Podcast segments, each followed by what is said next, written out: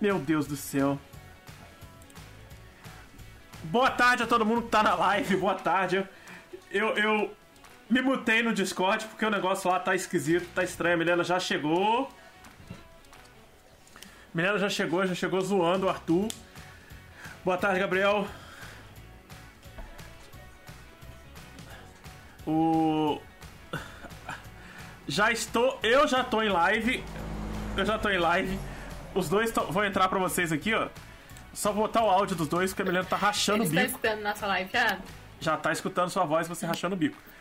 O Jason para de falar, Dara, você tá mutado, você sabe, né, Jason? Eu tô mutado pra Ele vocês tá no Discord, eu tô falando só pela não. live. Ele falou tá assim, ele, mandou, ele mandou assim no meu PV, ó. Jayzola on, com Mano Linguini.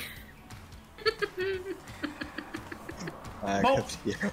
Pra você que tá escutando. Meu Deus do tá? céu, cara. Bom, pra vocês que estão escutando o podcast gravado, pra você que tá escutando ou vendo o vídeo pelo YouTube, eu vou pedir pra que você se inscreva no nosso canal aqui no YouTube. Você que já é inscrito, compartilhe o canal, compartilhe a live com outras pessoas, com amigos, colegas, parentes, tio, avó, periquito, papagaio.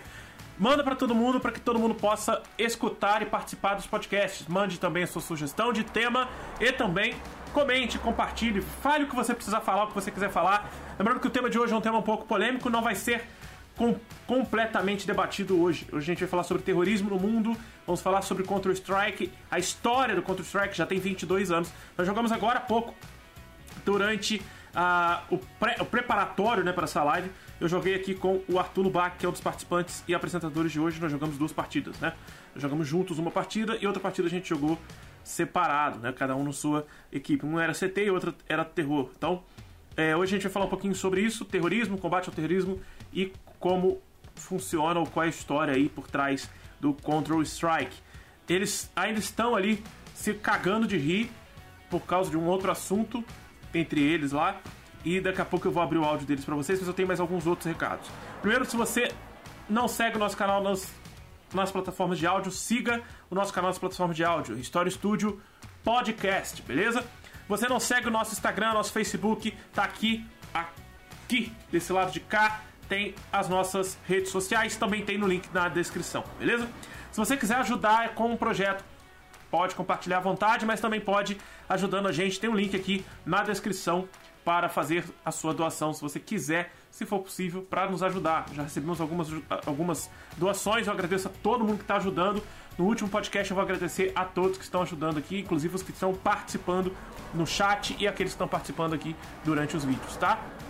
É, o número do Pix tá aqui embaixo, o número da- do PayPal tá tudo aqui embaixo pra vocês ajudarem. Pode fazer superchat também, mas superchat eu ganho um pouquinho menos, então não vale tanto a pena. Beleza? Bom, já tem uma galera aqui esperando que já tava assistindo a gente jogando um pouquinho de Counter-Strike. Eu vou abrir com o Arthur, que ele tá um pouco mais composto do que a Milena. A Milena tá um pouco ainda se cagando, mas eu vou abrir com o Arthur, com vocês, que é ele que tava jogando comigo agora há pouco. e Era ele que estava jogando o Counter-Strike comigo aqui.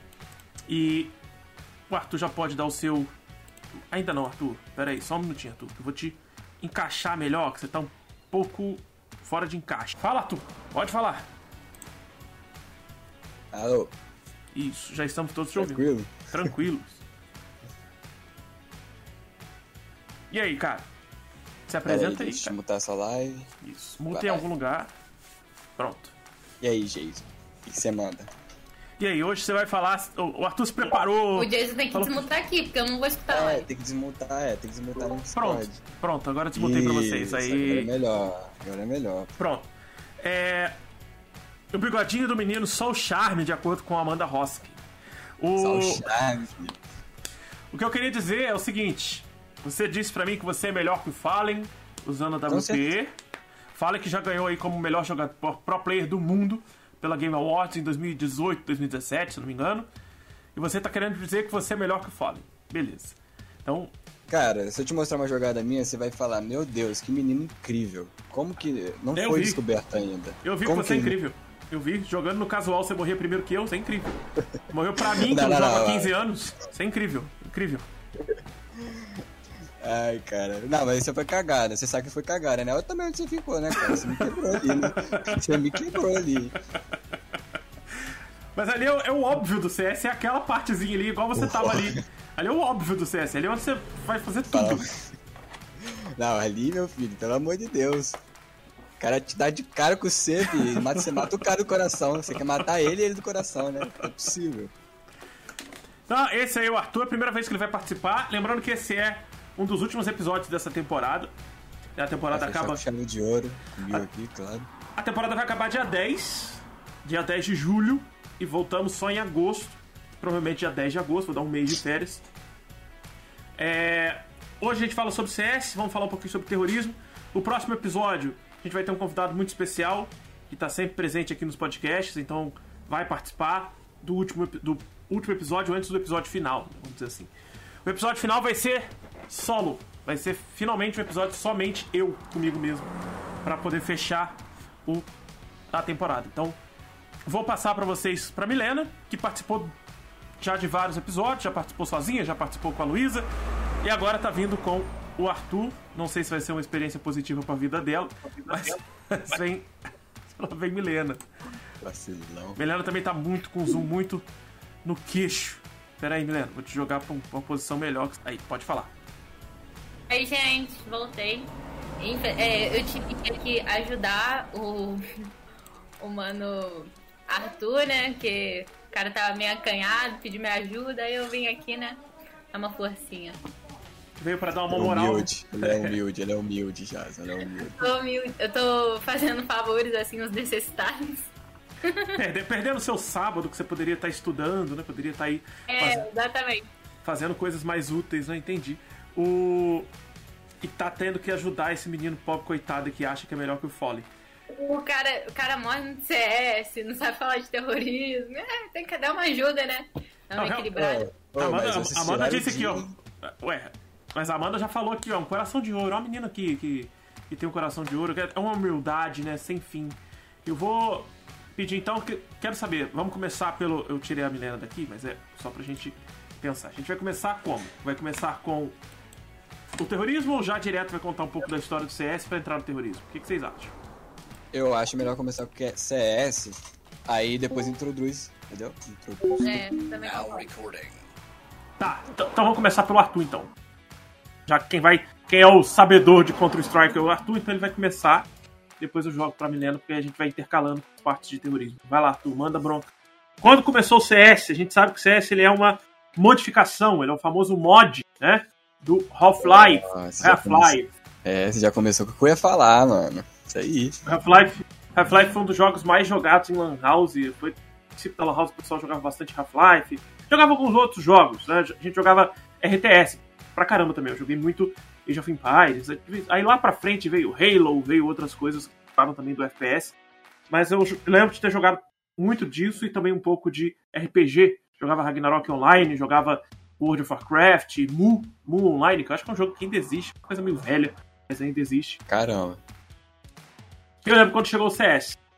O CS chegou, todo mundo ficou enlouquecido, porque era um, primeiro, finalmente um, um jogo que poderia rodar em qualquer computador, que era concorrente do Battlefield, concorrente do Medal of Honor, concorrente do Call of Duty, que todo mundo já jogava. E, cara, já, era diferente, já era... E era diferente do que ele apresentava com os outros jogos, tá ligado?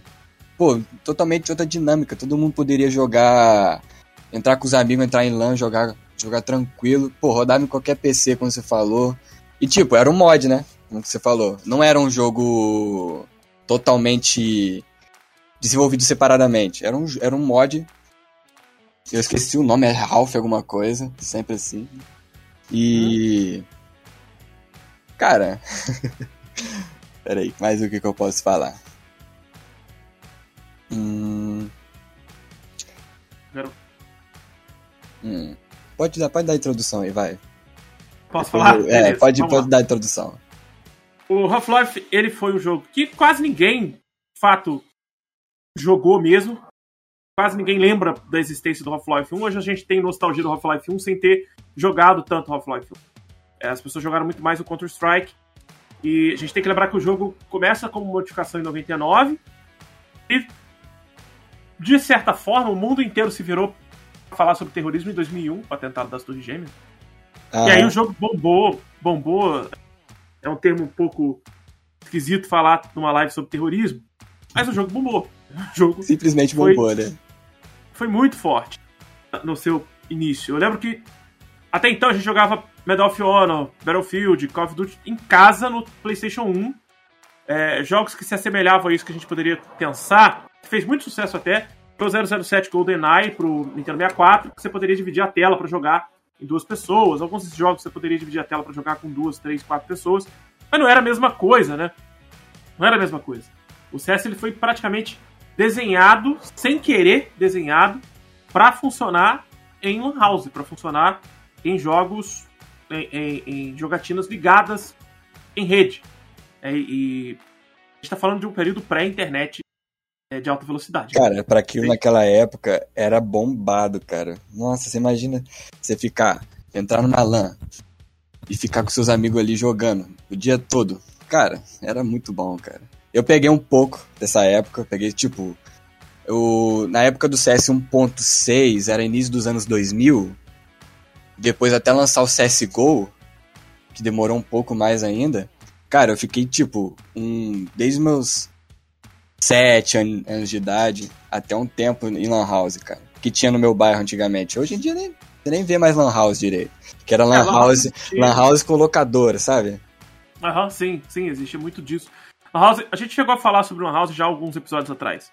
Lan House tinha pra caramba em tudo quanto é lugar. Aliás, o episódio sobre história do videogame sobre isso.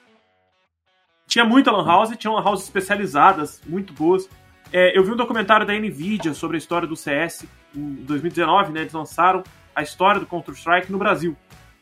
E aí eles lançaram quatro vídeos, quatro é, mini, né? uma minissérie, né? São quatro episódios de uma minissérie sobre a história do Counter-Strike no Brasil, como que isso influenciou vários jogadores. Inclusive tem o Fallen lá, tem outros caras, vários caras de equipe, algumas equipes falando.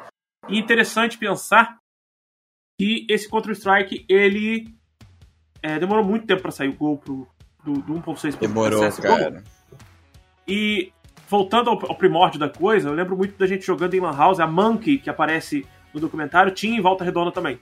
A gente jogava na Monkey, a Monkey era super cara, a hora era mais cara, computadores eram melhores, a gente jogava outras coisas além de CS, e tinha um negócio chamado Curujão, que eu já citei no outro podcast, hum. que era uma coisa maluca. Os caras iam para jogar CS e viravam a noite jogando ali dentro.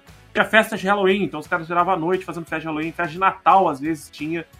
Os caras passavam virada de ano dentro de Lan House jogando. E claro que isso ia fomentar um cenário de. um cenário esportivo. Várias Lan Houses tinham campeonatos, tinham campeonatos que rolavam entre as, as franquias de Lan House, tipo a Monkey. Então era bem interessante, era bem legal. Eu cheguei a participar de campeonato, meu negócio era jogar RPG mais do que jogar FPS. Mas era, era bem interessante. Eu vou deixar você falar um pouquinho sobre a história do Counter-Strike mais livremente a partir de agora. Então, como você falou, o Counter-Strike foi lançado em 96, surgiu como mod. E não foi um jogo, tipo, separado já, Counter-Strike. Não, não foi.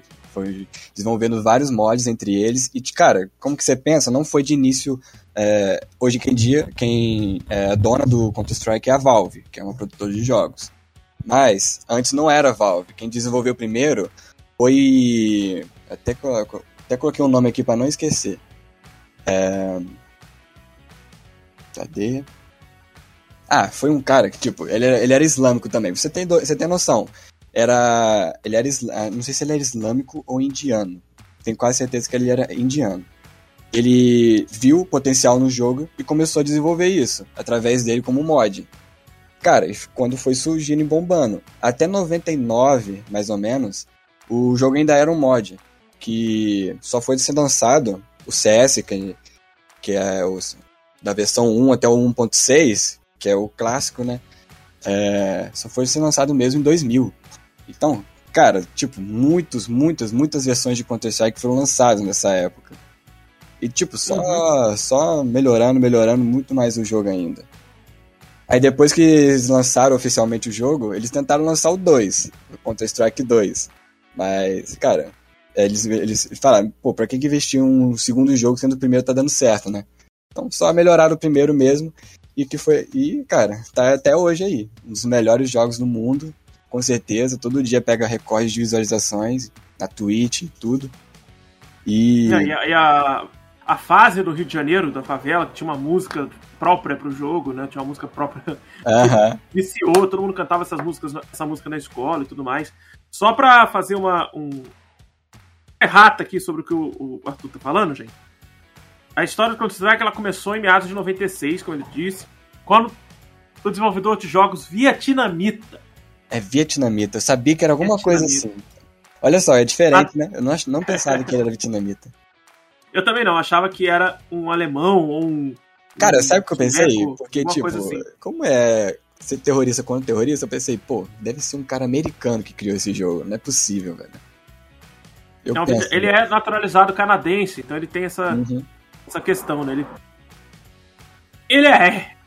Vamos dizer que a gente falando de guerra, de guerra do Vietnã, esse cara tem as consequências ali, né? Ele, nas, suas, nas suas raízes, na sua etnia, ele tem até as consequências da guerra. Então, a relação dele com os Estados Unidos pode ser até uma relação de terrorismo. Porque o que os Estados Unidos pregou, a gente vai falar de terrorismo daqui a pouquinho, o que os Estados Unidos fez na guerra do Vietnã, parte daquilo foi praticar o terror com bomba na palma e tudo mais. A gente falou de Vietnã esse bimestre, até mesmo pra prova. Uhum. Mas estava lá. Então, Delícia. É...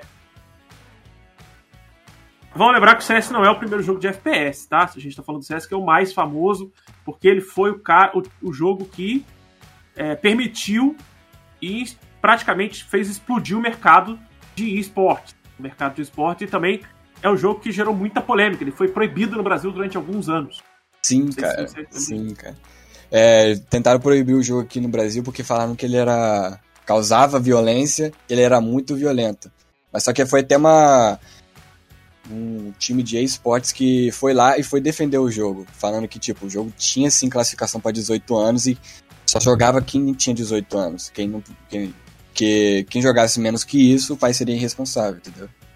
Não, e parte da polícia militar e parte da justiça brasileira no Rio de Janeiro, né? Ficou enfurecida com a fase do Rio e claramente também usaram a desculpa de que o CS servia para treinamento da, do tráfico de drogas, treinamento para quem tá armado no tráfico. Sim, igual aquela hora cara... que você deu um tiro no alto ali no jogo ali, filho, aquilo ali é treinamento já. Aquilo ali é como os caras comemoram, como eles comemoram. até lá no, no, Oriente Médio é comemorado assim, um tiro pro alto. Então, aquilo ali é treinamento, já tá treinado. Não, mas até o exército de vez em quando faz isso pra, pra comemorar, dá uns dois, dois, uns dois, três tiros pro alto aí. Mas a, a, polícia vai cair muito em cima disso. A justiça também vai cair muito em cima disso pra, tá, tentar proibir o Counter-Strike no Brasil. Mas aí ia ser difícil. Counter-Strike não é o único jogo de FPS que poderia ser usado com esse pretexto. E claro, cara, segurar um mouse mas pra imagina, tiro é diferente. Você imagina naquela época, que era tudo pixelado. Cara, pra uhum. mim não tinha nada de violento naquela, velho. Sério mesmo. Sangue tudo pixelado. Pô, nada a ver, cara. Ah, mas era o mais realista que a gente conseguia, obviamente. É, com certeza, se pensar dessa forma. Fora de jogos absurdamente pesados que ninguém conseguia jogar, né? Tinha jogos ali é, loucos, com gráficos absurdos, mas ninguém conseguia jogar. Como eu falei, o CS é um jogo acessível, né? Muito mais acessível. É, é adaptado de mod porque... também, né? Então. É, até porque ele era pirata pra caraca, tinha muita pirataria, então facilitava é. bastante. Mas continua falando sobre a história do controle pra gente chegar um pouco. E cara, ó, é, a partir de um tempo, como você falou, teve muitos campeonatos de LAN. E. É, até uma curiosidade que eu li.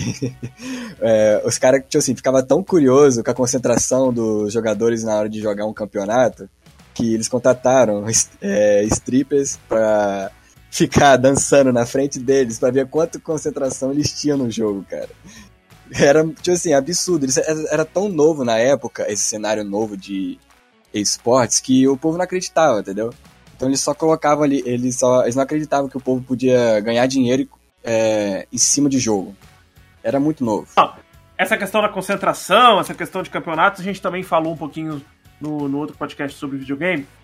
E para quem não viu, assista o documentário e ouça, ouça o nosso podcast primeiro, depois vai assistir o documentário é, High Score na Netflix. O primeiro episódio já fala sobre campeonatos de videogame lá na época do Nintendo, lá na época do Atari, do Nintendinho.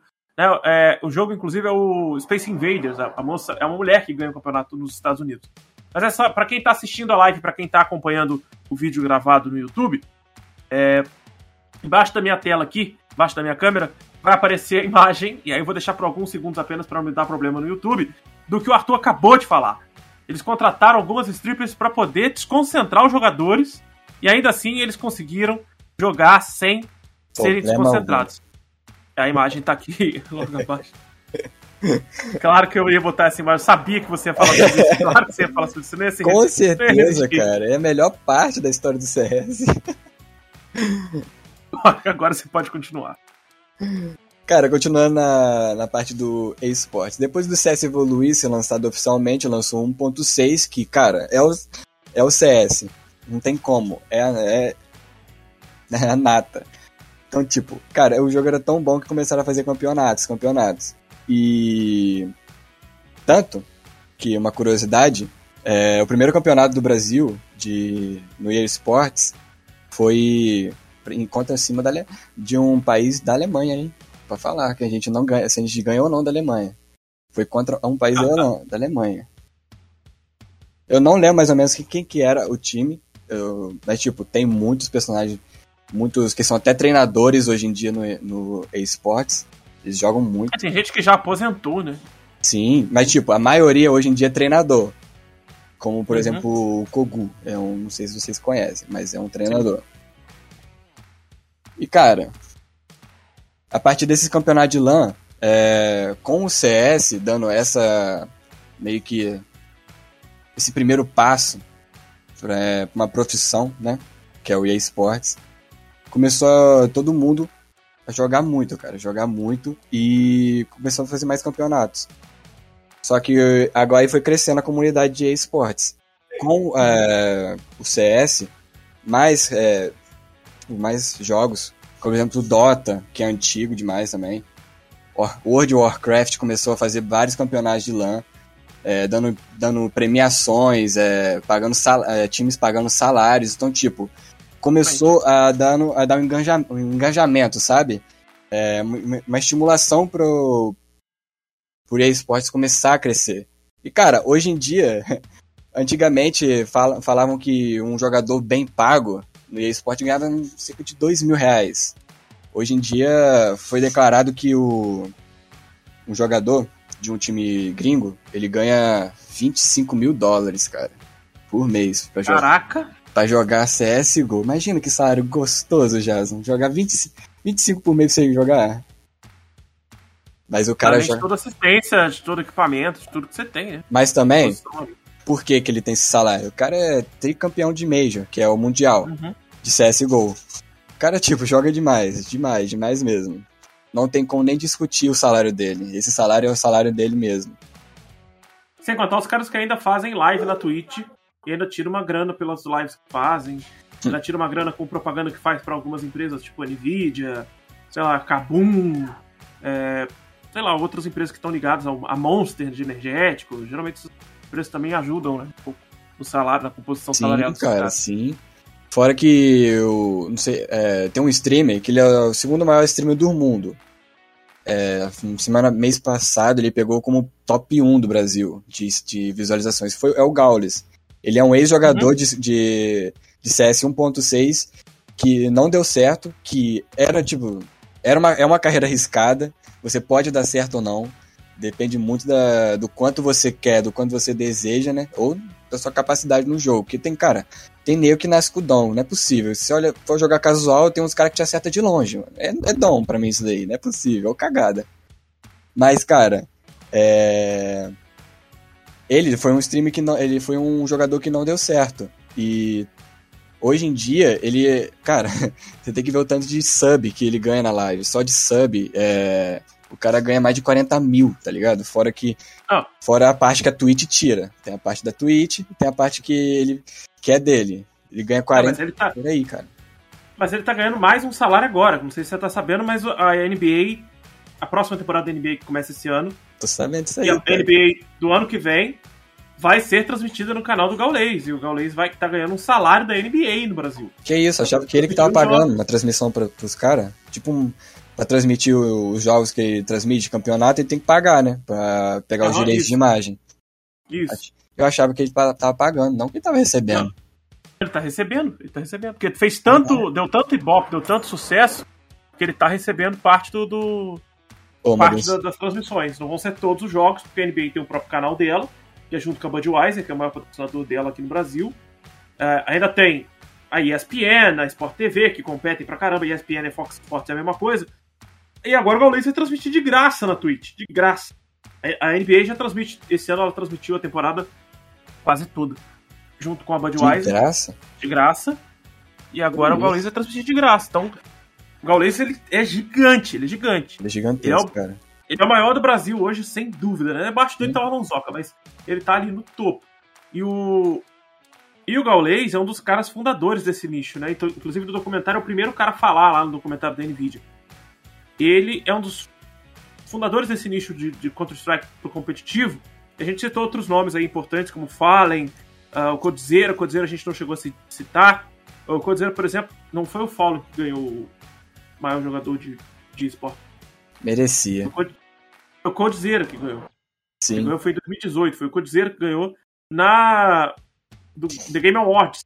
Ele nem foi lá, ele nem, tava, ele nem imaginava que ele poderia ganhar esse prêmio. Lá no, no premiação de melhores jogos do ano, ele ganhou como melhor jogador do ano em 2018. Jogador profissional, né? É, porque, cara, em 2018. É, que 2018 mais ou menos foi uma fase meio ruim pros brasileiros no CS. Porque a época boa mesmo foi 2016, 2017, que ele ganhou duas vezes o melhor do mundo. Ele ganhou duas ah, vezes, então, cara. Ah, é? Uhum. Ah, então deve ter sido 2016, 2017. Porque 2016 2017 foi os dois Mundial que a SK trouxe pra gente, entendeu? Que era o Fallen, era o Coldzera, era o Fênix, eram mil e uma pessoas. Cara, Não, a gente tem que. A gente tem outras, outras figuras, né? Uhum. As figuras são muito importantes. Tem umas figuras que já aposentaram, mas aí eu acho que nem são do cenário do, do CS. Por exemplo, o Zigueira, que é o cara ele é do Rainbow Six, né? Sim. O Zigueira tem quantos anos? Eu acho que ele não tem nem 32 anos, tem 35 anos. Ah, acho que ele deve ter uns 32. Já, já. Pode largou um pouquinho. Ah, pode falar, vai.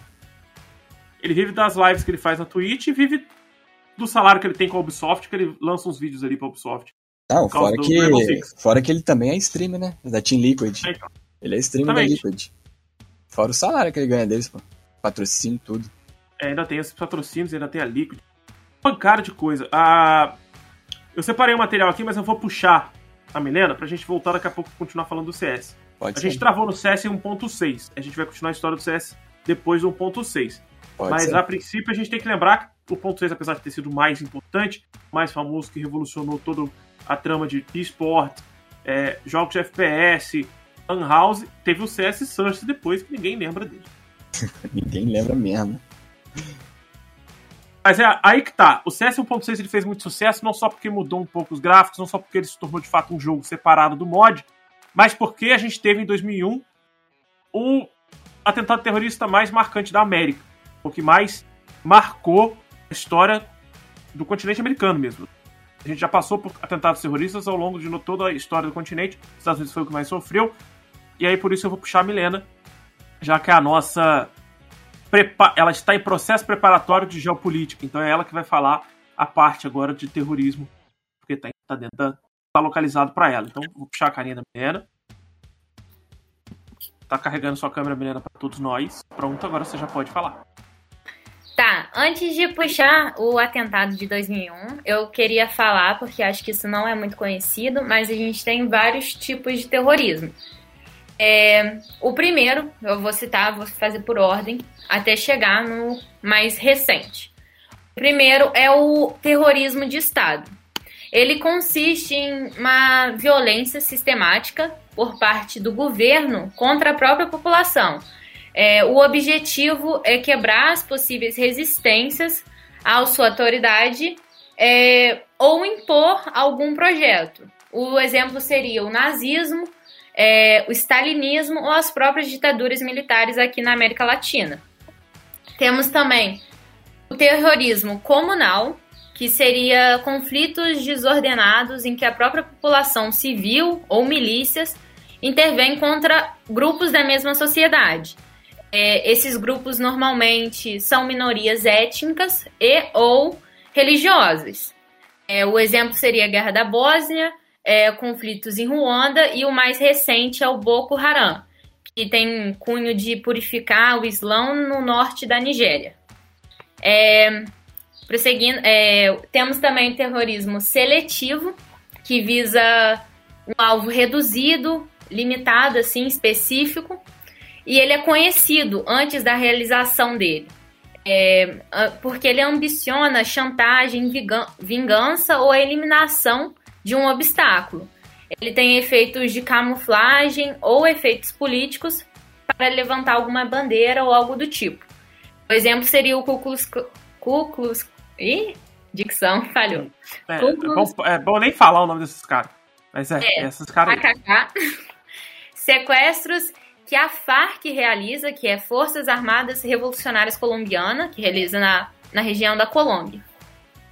É, em sequência, temos também o terrorismo nacionalista, que são atos violentos realizados por grupos separatistas ou por povos que requerem territórios para formar seus próprios países. O exemplo é PKK, que, é, que quer autonomia é, do Estado curdo, o IRA, que deseja a separação da Irlanda do Norte em relação ao Reino Unido, o ETA, dependência do, dos bascos em relação à Espanha, e as ações que acontecem é, na região da Palestina para a criação do Estado palestino. É, travei? Voltei já, né? Tá. Temos também o terrorismo nacional. Eu vou puxar por último porque já vai correlacionar com o um atentado de 11 de setembro. O mais recente terrorismo é o terrorismo virtual. É um novo, é um novo tipo de terrorismo é, que se apropria do, estado, do espaço virtual para alguns grupos terroristas a consolidar seus elementos, né? É, esse, esses grupos publicam imagens, vídeos explícitos que disseminam o medo e o pavor na população internacional. Ah, eles, eles fazem isso com dois tipos de propósito. Eles têm dois tipos. Um é encorajar e recrutar pessoas para se juntar ao grupo, ou arrecadar recursos. É, e pode se haver também a formação de terrorismo em rede, que é através dessa, dessa dissemina, disseminação que a redes sociais causa, é, você consegue, você possibilita a, as ações fragmentadas, não tendo mais a necessidade de realizar uma ação terrorista por apenas um grupo centralizado. Você tem como realizar individualmente e por meio das redes sociais você compartilha o seu ato terrorista e, e se, comunica, se comunica com outras pessoas ou grupos terroristas. E aí, por último, tem o terrorismo internacional, que são atentados que ocorrem fora da fronteira nacional e elas têm ações com objetivos políticos, visando chamar a atenção da opinião pública ou criar uma situação insustentável para o inimigo é, em questão, né? É, as questões, eles são muitas das vezes motivados por questões religiosas, associadas ao intervencionismo militar estrangeiro. O exemplo é a Al-Qaeda, que também ocasionou o 11 de setembro, em, lá nos Estados Unidos, de 2001, atentados em Madrid, em Londres, França, Bélgica, Turquia e Tailândia. É, e aí nisso, eu queria puxar o do 11 de setembro, porque até então, é, antes do 11 de setembro, o terrorismo tinha um, um cunho diferente era visto de outra maneira. Após esse, esse terrorismo, ele engatilhou outros, outras formas, que foi essa que eu acabei de citar. Um exemplo é o terrorismo virtual. É, o terrorismo ele tomou outra forma, descentralizando essa ação feita por governantes ou especialistas. Isso tornou mais comum, é, podendo ser realizado por qualquer cidadão. É, tornou algo mais corriqueiro, vamos se dizer assim, né? com mais possibilidade de ser feita individualmente. É, além disso, o, depois desse 11 de setembro, o número de atentados no mundo aumentou significativamente, além das consolidações é, das ações suicidas, que são os homens-bombas. É, e aí tem um filme, que se vocês quiserem assistir, é, ele faz uma crítica ao governo é, americano, chama Fahrenheit. Ele fala das, das mídias sociais e nas apurações de informações do governo americano em. Ai, minha Siri ligou aqui, eu tava falando. é... As mídias sociais na apuração de informação do governo americano é, especialmente na, sobre a existência de armas de destruição em massa no Iraque. Então, ele faz uma crítica sobre o posicionamento do, dos Estados Unidos em relação ao atentado. Tem até imagens assim confidenciais no filme, muito legal, recomendo. E tem outros também, que é só vocês pesquisarem no final do podcast, dá até para eu recomendar também. E vou parar de falar um pouco, porque também tem Al Adam e Osama Bin Laden, enfim. Aí depois eu puxo de volta. Aí daqui a pouco você volta a falar um pouco mais. E para falar de fato do 11 de setembro. É, porque, é, porque eu passei só por fora. Sim, sim, mas daqui a pouco a gente aprofunda um pouco mais sobre ele. A gente vai fazer um episódio, obviamente, sobre o 11 de setembro e a relação do petróleo com os Estados Unidos e tudo mais. Isso lá em setembro, óbvio, óbvio que eu vou falar, aproveitar a data para falar. Mas eu fiz uma pesquisa rápida para entender alguns desses, alguns desses atentados e até mesmo para entender essa relação que sempre é feita quando a gente fala de terrorismo. A primeira imagem que vem na nossa cabeça são pessoas islâmicas. Homens, geralmente homens, bomba, né? É a primeira imagem que vem para o senso comum. O senso comum é a primeira imagem. As pessoas não compreendem o sentido do terrorismo tão aprofundadamente como o que você explicou agora, que é o mais correto. Né? O terrorismo ele tem várias faces, ele tem várias formas de acontecer. Terrorismo é uma prática de implementar o terror para que você possa causar o pânico numa população, num grupo social, para que você possa reafirmar ou afirmar a sua posição perante a vida, perante o globo, perante a política. É uma questão política. Né? O terrorismo é uma questão política. E aí, ele vai ser muito associado, infelizmente, ao islamismo. A gente já falou bastante de islamismo aqui. Em dois episódios a gente falou sobre islamismo. E eu queria só lembrar aqui: 90% dos atentados terroristas que aconteceram nos Estados Unidos não têm envolvimento com o islamismo. 90% dos atentados que aconteceram lá não foi feito por pessoas islâmicas, muito menos árabes. Tá? E a gente faz essa relação exatamente porque é conectado ao 11 de setembro. E aí o mundo se vira para o Oriente Médio, e, é um podcast exclusivo disso, mas o mundo se vira para o Oriente Médio e começa a observar vários tipos de atentado. E aí a Milena citou outros atentados que já aconteceram, outras pessoas, outros grupos né, que já cometeram atentados, inclusive grupos de dentro da própria Europa, que cometeram atentados separatistas, atentados é, é, cometidos pelo próprio governo, né? É, nós temos atentados terroristas hoje virtuais, através de grupos de hackers é, que vão causar alguns, alguns transtornos para governos, para empresas e pessoas. Em alguns casos, o hacktivismo ele é fundamental, né? ele serve como uma forma de ativismo social e, obviamente, para melhorar a qualidade de vida ou até mesmo melhorar o equilíbrio social. Mas nós temos um grande grupo de hackers que são realmente terroristas, tratados como terroristas. É, o interessante também é que agora, nos anos 2000, né, a gente teve também algum, um filme trata bastante sobre o terrorismo contra o Estado, que é aquele filme V de Vingança, que é baseado no quadrinho. Se eu não me engano, eu não lembro quem fez o. Antes que fale bosta, não vou falar quem fez, mas o, o V a história do V também é uma história de terrorismo contra o Estado, que ele compreendia que o Estado fazia um terrorismo psicológico, o Estado cometia um terrorismo é, é, estrutural a partir do momento que governava de uma forma quase que ditatorial velada. Isso é muito interessante de pensar. Mas quando a gente pesquisa sobre terrorismo, geralmente vão aparecer os principais atentados terroristas no mundo afora.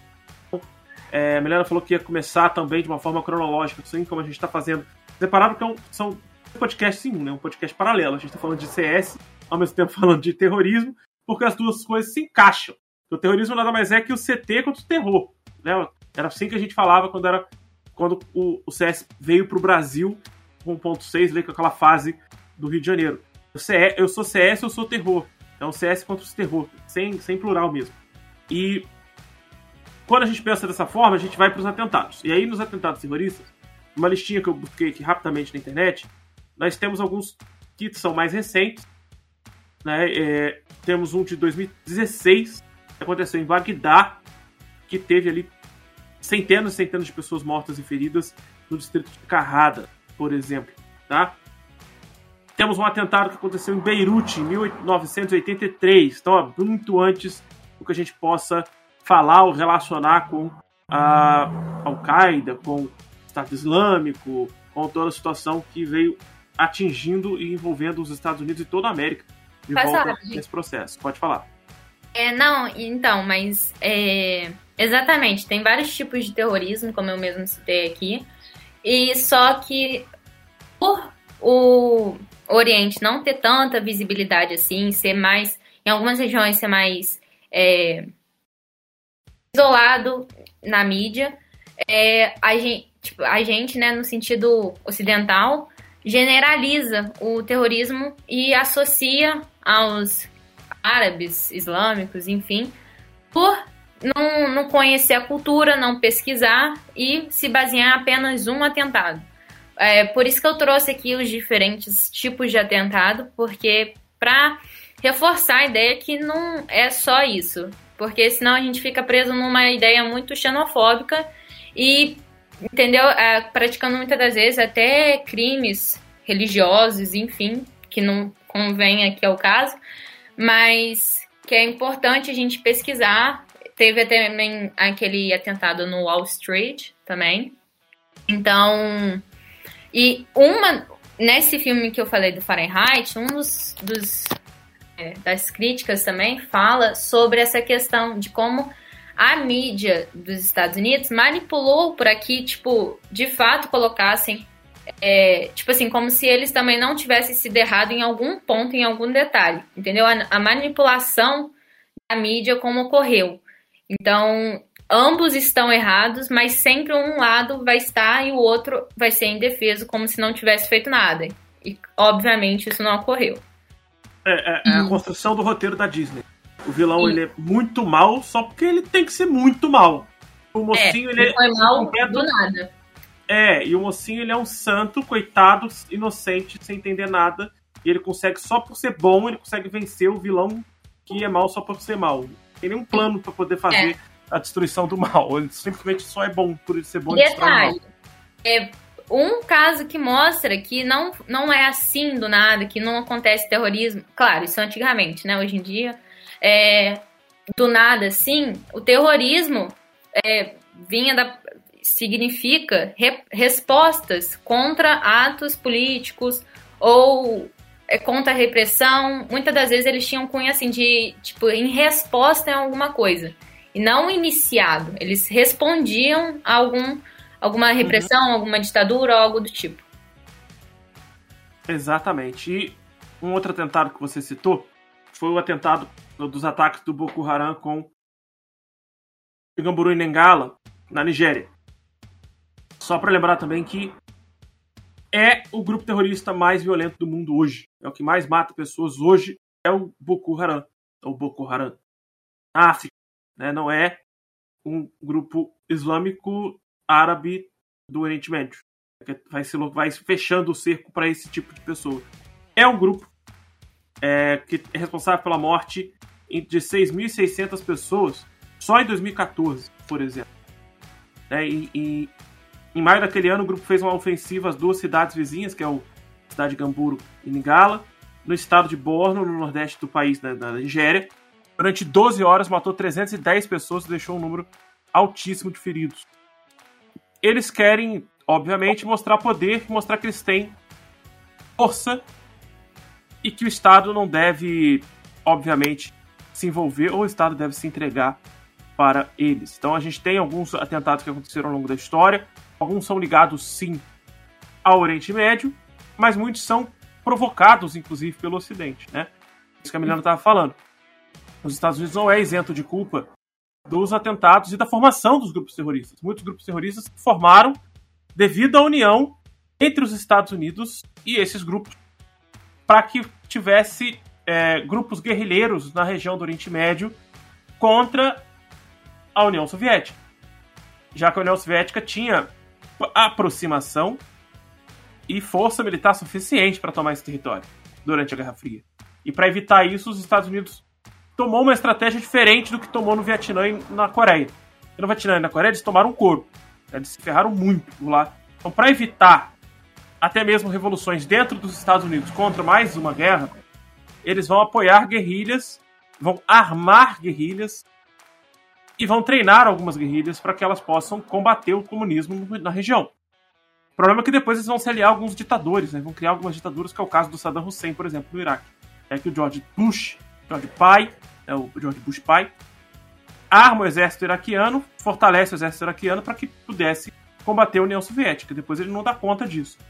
Décadas e décadas depois, George W. Bush vai ter que combater o Iraque por simplesmente encontrar um inimigo em comum para que a sociedade americana pudesse encaixar esse inimigo na mente e fortalecer os ideais do processo contra o Oriente Médio, contra o, o, o islamismo e principalmente porque eles vão criar uma aliança com Israel.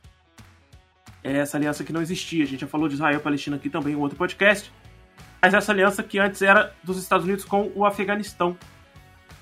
E vai se virando contra a região do Oriente Médio. E esse é o tema, esse tema do, Oriente Médio, esse conflito todo do terrorismo, como eu falei, é só mais para frente que a gente vai tratar em outro, podcast, mas hoje é só para que a gente possa fazer um levantamento de onde surgiu esse terrorismo, como que a gente vê os reflexos deles ele hoje. E aí, Milena, eu vou, posso voltar pro Arthur, para que ele possa continuar falando do, do Counter-Strike, e a gente volta para você daqui a pouco. E a gente vai para o 11 de setembro e, e vai para outros atentados e outras colocações sobre o terrorismo global né, dessas fases todas. Deixa eu achar o Arthur aqui, carregando a câmera dele. Vamos. E aí, Arthur? Voltei. E aí que a gente passou pelos CS Source. Eu queria te colocar nessa posição. Depois do atentado de 11 de setembro, a gente viu muito terrorismo sendo falado na televisão, muito terrorismo sendo falado nos jogos, além do Counter-Strike, outros jogos surgiram para falar sobre terrorismo, para falar sobre atentado terrorista, para falar sobre as guerras que aconteceram no Iraque, guerras que aconteceram no Afeganistão, né, dos Estados Unidos contra, uh, em busca da Al-Qaeda, desespero co contra o Saddam Hussein, contra Osama Bin Laden. E isso deu um gás maior ainda para quem jogava CS na minha época. Deu um gás enorme, porque quem jogava CS se sentia no, no time ali do contra o terrorismo. É, tinha sempre um babaca, como teve agora no caso do Lázaro, sempre um babaca que quer fingir que é terrorista porque tá jogando CS e se acha terrorista. É, como o caso agora do Lázaro, que viu, infelizmente, no, no, na região central do Brasil, ali no centro-oeste. É, teve gente que defendeu o cara, teve gente que quis é, ajudar o cara, teve gente que fez perfil no Instagram e no Facebook com a foto do cara, fingindo que era o cara só pelo meme. E esquece que isso não é um meme, isso é realidade. Tem gente morrendo, tem gente perdendo família, tem gente perdendo filho. Né? Então é seríssimo. Tema que a gente tem que tratar com muita delicadeza, porque a gente que sofreu muito no mundo. Não aqui no Brasil, graças a Deus. Mas o Counter-Strike revelou isso pra gente quando a gente falou do, da proibição do Counter-Strike no país. Né? Foi no meio dessa confusão que foi depois dos atentados. E no meio dessa confusão que foi o Brasil ser aliado dos Estados Unidos a gente tem, a gente tem outros aliados dos Estados Unidos que proibiram o Counter-Strike. Alguns estados americanos mantiveram o Counter-Strike proibido. Ah, o Canadá, se não me engano, também proibiu o jogo. A Austrália proíbe, porque a Austrália tem censura para tudo. Na tudo é China é proibido. A China proíbe porque não entra nada é. em relação a isso na China. É... O que que o Counter-Strike se transformou? A gente estava falando do cenário de esportes. O que o Counter-Strike se transformou e você já falou isso pra gente aqui, que ele vai, a partir do momento que as equipes de competição começam a defender o Counter-Strike pro governo, o governo vai liberando o Counter-Strike de volta. Eu lembro da época GTA era proibido. Então a gente vai ver ali o, o Counter-Strike voltando ao cenário do mercado. Graças lógico, a Deus. Lógico que o comércio do Counter-Strike não era viável para a Valve, porque a Valve vai comprar já, já era dona do Counter-Strike já no, no Source, né? No Source. Depois é, no global. Source. Uhum. A Valve vai fundar a Steam no meio do caminho. E com a Steam, ela começa a ganhar grana com, com o CS, que o CS era pago. O CS que a gente jogou agora há pouco é o mesmo que era pago alguns anos atrás. O Arthur comprou na época, hoje ele é gratuito. Você tem lá uma conta premium que. Só que o detalhe, né? Se você quiser jogar um jogo mais competitivo, mais certo, né? Você vai ter que pagar 80 conto pra comprar o Prime. Tá 80 conto. Isso. Cara. 80 reais o Prime, que é uma versão mais completa, vamos dizer assim, né? Mais. É, tipo assim, é só um, você. paga uma taxa você para você jogar um jogo, tipo assim, sem hack, entende? Entendi. É uma e. A... Eu tô me direcionando para falar do esporte e também para falar das compras em game, que é uma coisa que você tinha Nossa. comentado agora.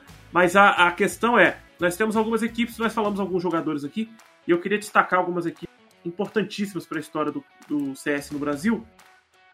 E eu trouxe eu trouxe três imagens. Uma é essa aqui, que é da da do time que ganhou o primeiro campeonato de CS aqui no Brasil. Você conhece esse time? Coloca aí a foto pra mim ver. É a MIB. Não, esse não é o time. É a MIBR? É a MIBR. Made in Brasil. Made Nossa. in Brasil. Hoje esse, esse time é um meme, tá? Pra internet. Ninguém torce pra ele, é, sim, praticamente. Sim, sim. Mas, cara, ah, foi o time que mais ganhou título aqui no Brasil. Com certeza. É, o, o time que mais ganhou título no Brasil é o time que ganhou o primeiro título do primeiro campeonato de CS global aqui pelo Brasil foi a MIBR, né, o Made in Brasil. Uhum. É, hoje eles têm esse time masculino, que é o time que está aqui na imagem para vocês, mas também temos o time feminino. É, algumas, algumas equipes, não são todas, tá? Algumas é, cara, é um tabu ainda muito grande dentro do esporte. Não deveria ser, mas é. Porque, cara, para mim, é, as mulheres também têm que jogar. E, cara, nossa, essas meninas que jogam ali na MBR, muito melhor que esse time aí, tá? Só de homem, tá? As meninas dão um show, tá, Jason? O que, que é isso? Não, e outra, tem, tem outro detalhe aqui que a gente não tá contando. Mais da metade dos jogadores de videogame no Brasil são mulheres. Mais da metade. E, cara, é, como é um jogo online, e é um jogo, cara, eu não acho que não deveria ter essa separação de gênero. Cara, é um tabu muito grande que. Tipo assim, hoje é, teve uma jogadora da MBR até que ela aposentou por causa disso, aposentou agora. Ela entrou, ganhou uns campos, uns campos aí pra MBR e aposentou. Porque diz ela que o cenário feminino no CS é muito ruim. Ainda mais no Brasil, que não tem visibilidade nenhuma. Um campeonato no Brasil que é só de ma masculino, sei lá, na, quando o Gaules transmite, pega 200 mil pessoas simultâneas vendo o campeonato. Aí chega para ver as meninas, pega 2 mil. Igual, por exemplo, a Copa do Mundo. A gente uhum. para o Brasil para ver a Copa do Mundo, Copa do Mundo Feminina. É, ninguém liga. Ninguém Exatamente. liga. Exato, é, é, isso que a gente enfrenta, Não. cara. E elas ganham tudo. Só que ninguém Sim, liga. Tudo, exatamente. Enquanto essa MBR aí só ganhou um camp, que foi o camp brasileiro, até. Uhum. E enquanto elas ganharam tudo, literalmente tudo. Que elas jogaram até hoje, elas ganharam tudo. Desde o início do ano até agora. E só para lembrar, as mulheres no, no esporte elas não estão só na equipe, na equipe que eu digo na equipe que vai jogar, não são só jogadoras mulheres. A gente tem mulher mesmo em toda a equipe. Aqui no caso da MBR a gente tem um técnico, né? Um técnico homem. Uhum. Nós temos quatro, cinco mulheres. O que eu queria destacar aqui nessa equipe de mulheres é que nós temos uma diferente da outra. As equipes masculinas de esportes geralmente são o mesmo tipo de cara são caras geralmente mais novos, ali seus 19, 21, 22 anos no máximo. Eles geralmente são brancos, cabelo Cara, claro, é... usam óculos. Eu fiquei até feliz. Geralmente com aquela carinha de playboy. Aham, aham. Isso mesmo. E olha esse time feminino da MBR. Todas são diferentes. A gente tem ali uma asiática, a gente tem uma.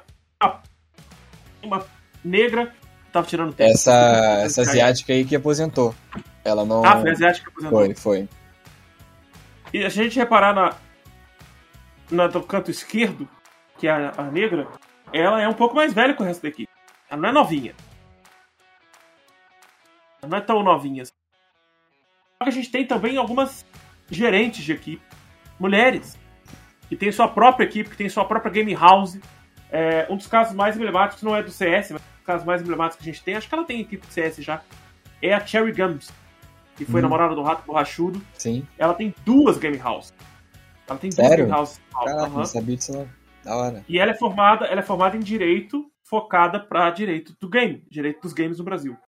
E ela tem um projeto enorme com a equipe dela, que é a. Esqueci o nome da equipe dela. Acho que é Black Dragons. Black Dragons, Black Dragons, isso aí.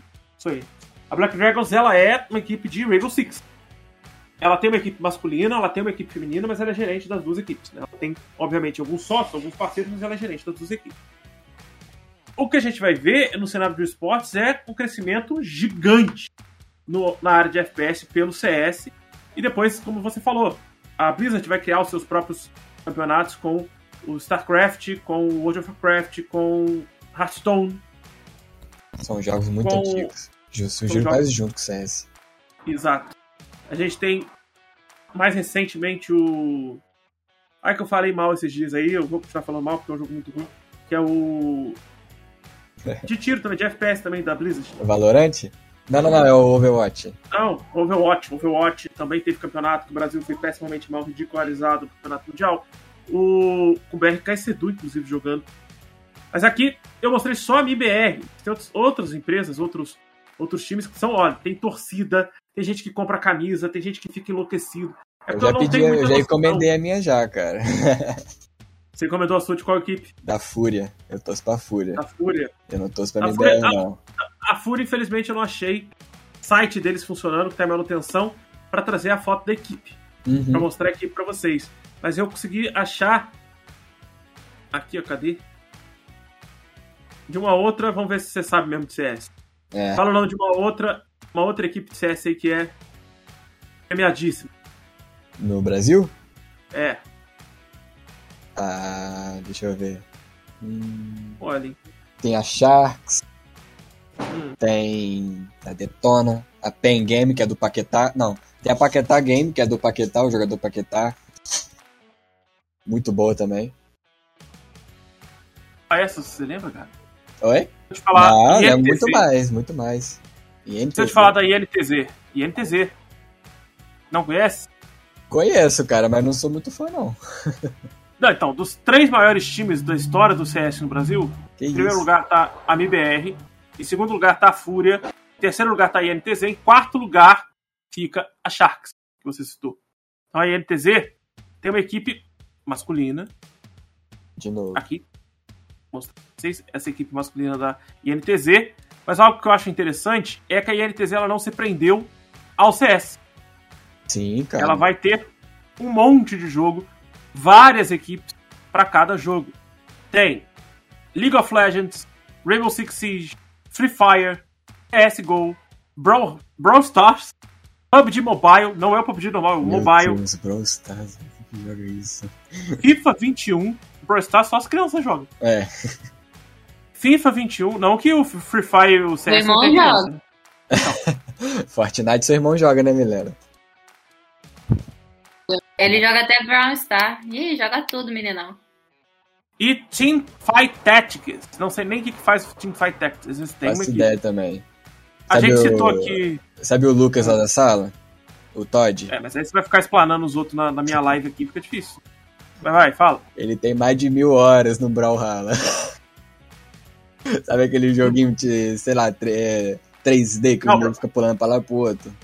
Feio não, Brawlhalla, não, o Brawlhalla não é feio, mas o Brawlhalla tem que campeonato isso? seríssimo. Um Brawlhalla, não, imagina jogar aquilo ali seríssimo. Seríssimo. Que, que é isso, cara? É, o Brawlhalla ele é inspirado, pra não dizer copiado, do... Ai, chama? Meu Deus, minha memória hoje tá péssima.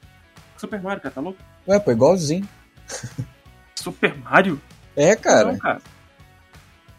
É, mas eu acho que eu sei qual jogo você tá falando. É um jogo de luta da Nintendo, cara. Uhum, acho que eu manjo. Sabe qual é? Aham. Uhum. O. Que isso? É o, o Super Bros, não é chama? Ah, alguma coisa lá, um jogo de luta da Nintendo que tem uma mecânica diferente dos jogos de luta tradicionais que a gente tá acostumado. Que é o. O, o, Brawl, o Brawlhalla, ele se inspira, ele é da Ubisoft, né? Ele tem uma inspiração muito forte. Porque a Ubisoft uhum. tem parcerias grandes com a Nintendo. Cara, não é possível. Eu tenho que pesquisar, peraí. Você precisa achar o nome, não. né? Meu Deus. É. Super Smash Bros. Isso, ah, Super Smash tá. Bros. Uhum. É muito inspirado no Super Smash.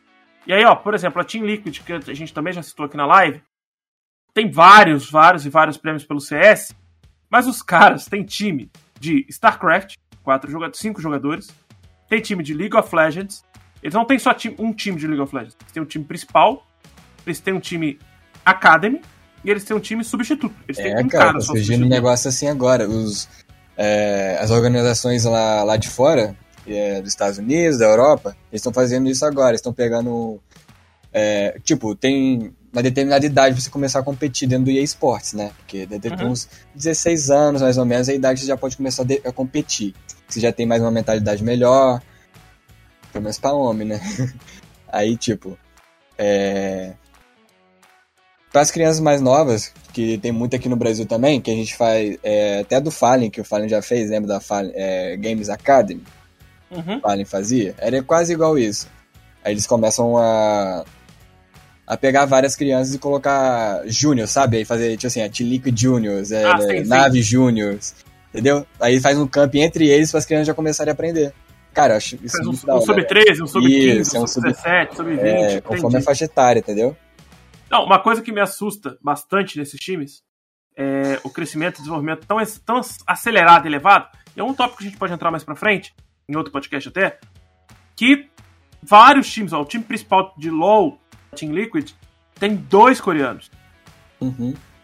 Tem dois coreanos. O Academy tem. Nossa, tem uns, uns quatro. Dos cinco, quatro são coreanos.